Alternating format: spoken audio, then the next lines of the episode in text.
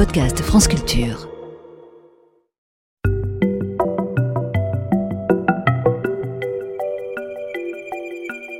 Ne vous êtes-vous jamais demandé si une météorite avait bien tué tous les dinosaures?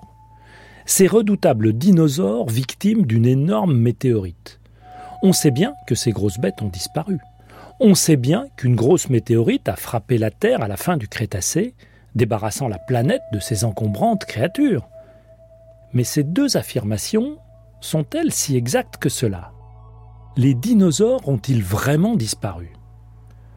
On les voit parfois mis en scène dans des films où ils côtoient des humains qui ont voyagé dans le temps, comme dans Jurassic Park, ou des humains qui leur auraient été contemporains, comme dans certaines bandes dessinées. Mais dans les deux cas, nous sommes dans le registre de la fiction. Qu'en est-il du registre de la science? La taxonomie est la branche de la science qui s'occupe de ranger le vivant dans des catégories emboîtées de la plus petite, l'espèce, à la plus grande, le vivant.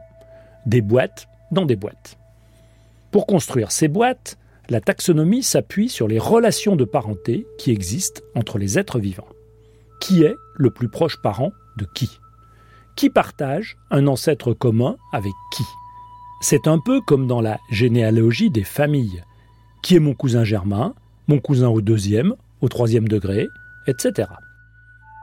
Lorsqu'une famille lance une grande fête, le principe est de réunir dans cette fête tous les cousins et cousines, toute la parenté jusqu'à un certain degré. Pas question d'en oublier, sauf peut-être le cousin Norbert qui a un mauvais caractère. Mais revenons aux dinosaures. Si l'on voulait faire une gigantesque fête chez les dinosaures, il faudrait y inviter également les oiseaux. En effet, les piafs de nos rues et de nos campagnes sont étroitement apparentés à un groupe de dinosaures appelés les théropodes, qui inclut des espèces de toutes les tailles, dont le gros méchant T-Rex. Les oiseaux sont des théropodes, et à ce titre, ils sont des dinosaures. Mais comme ils ont acquis des caractères bien à eux, on a créé une boîte oiseau qui vient s'insérer dans la plus grande boîte dinosaures. Moralité, pour les scientifiques, tous les dinosaures n'ont pas disparu, et ceux qui restent ont même plutôt bien réussi leur coup. Heureusement, ils sont plus petits que le T-Rex. Bon, une météorite est quand même bien tombée. Oui, je vous rassure, une très grosse météorite a bien frappé la Terre il y a 66 millions d'années. Elle devait mesurer 10 km de diamètre et peser 1500 milliards de tonnes. C'est dire que ça a tapé fort. Les images d'une planète dévastée ont un grand succès. On y voit un hiver nucléaire, le ciel assombri par des particules, les plantes meurent, les animaux disparaissent, les écosystèmes sont dévastés. Stop, stop, pas la peine d'en rajouter. Sauf que, dans les mers, les ammonites s'éteignent. D'ailleurs, pour beaucoup d'entre elles, avant le moment fatal. Mais les poissons se portent bien, notamment les requins. Sur les continents, les gros dinosaures disparaissent. Mais pas les crocodiles, ni les tortues, ni les mammifères, ni les oiseaux. Quant aux plantes, elles se portent plutôt bien. Plus on imagine un cataclysme violent et universel, moins on explique la survie de nombreux groupes. Il y a un problème. Ce que l'on évoque moins souvent, car cela fait vendre moins de papier, c'est que la Terre de cette époque traverse un épisode volcanique intense et massif. Dans la province du Décan, en Inde actuelle, se sont empilés des kilomètres de lave. La plaque indienne, la plaque tectonique indienne, lors de sa route vers le nord, avant de venir se planter dans l'Asie, est passée au-dessus d'un point chaud du manteau. À cette occasion, des épanchements volcaniques représentant l'équivalent de plus de 7000 mètres de lave sur la surface de la France se sont mis en place. Ce volcanisme a été à l'origine du déclin de nombreuses espèces, bien avant que la météorite ne frappe la Terre. Il a fragilisé les écosystèmes et un certain nombre de groupes qui n'ont pas survécu au stress supplémentaire dû à la météorite. Pour faire simple, la crise a été multifactoriel. La meilleure preuve que la météorite n'a fait que mettre le point final à une crise déjà largement amorcée est que le banc sédimentaire qui sépare le Crétacé du Tertiaire est quasiment vide de toute trace fossile. Si la météorite avait provoqué à elle seule une hécatombe massive, on aurait dû y trouver de nombreux fossiles.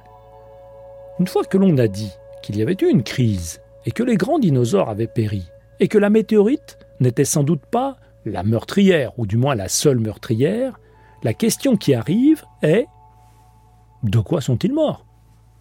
Là, j'avoue que nous entrons dans le royaume de l'imagination la plus féconde. Si certaines hypothèses sont scientifiquement plausibles, d'autres sont assez fantaisistes. Avec mon complice, le géologue Patrick de Wever, nous avons pris un certain plaisir, teinté de pas mal de malice, à passer en revue quelques-unes de ces hypothèses. Au total, on en compte plus d'une centaine. En voici quelques-unes. Les dinosaures auraient été de grands drogués qui seraient tombés victimes d'une overdose de fleurs contenant des substances psychotropes. Ça marche pour les herbivores, mais pour le T-Rex, il faudra trouver autre chose. Les dinosaures auraient été de grands malades, victimes d'une épouvantable panzoosie, des méchants virus.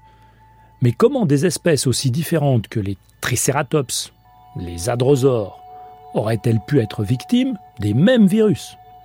Sans compter que pour les ammonites, là aussi il faut trouver autre chose.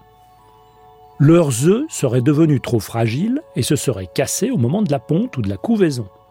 Ou à l'inverse, auraient fini par avoir une coquille trop épaisse pour que le jeune puisse en sortir.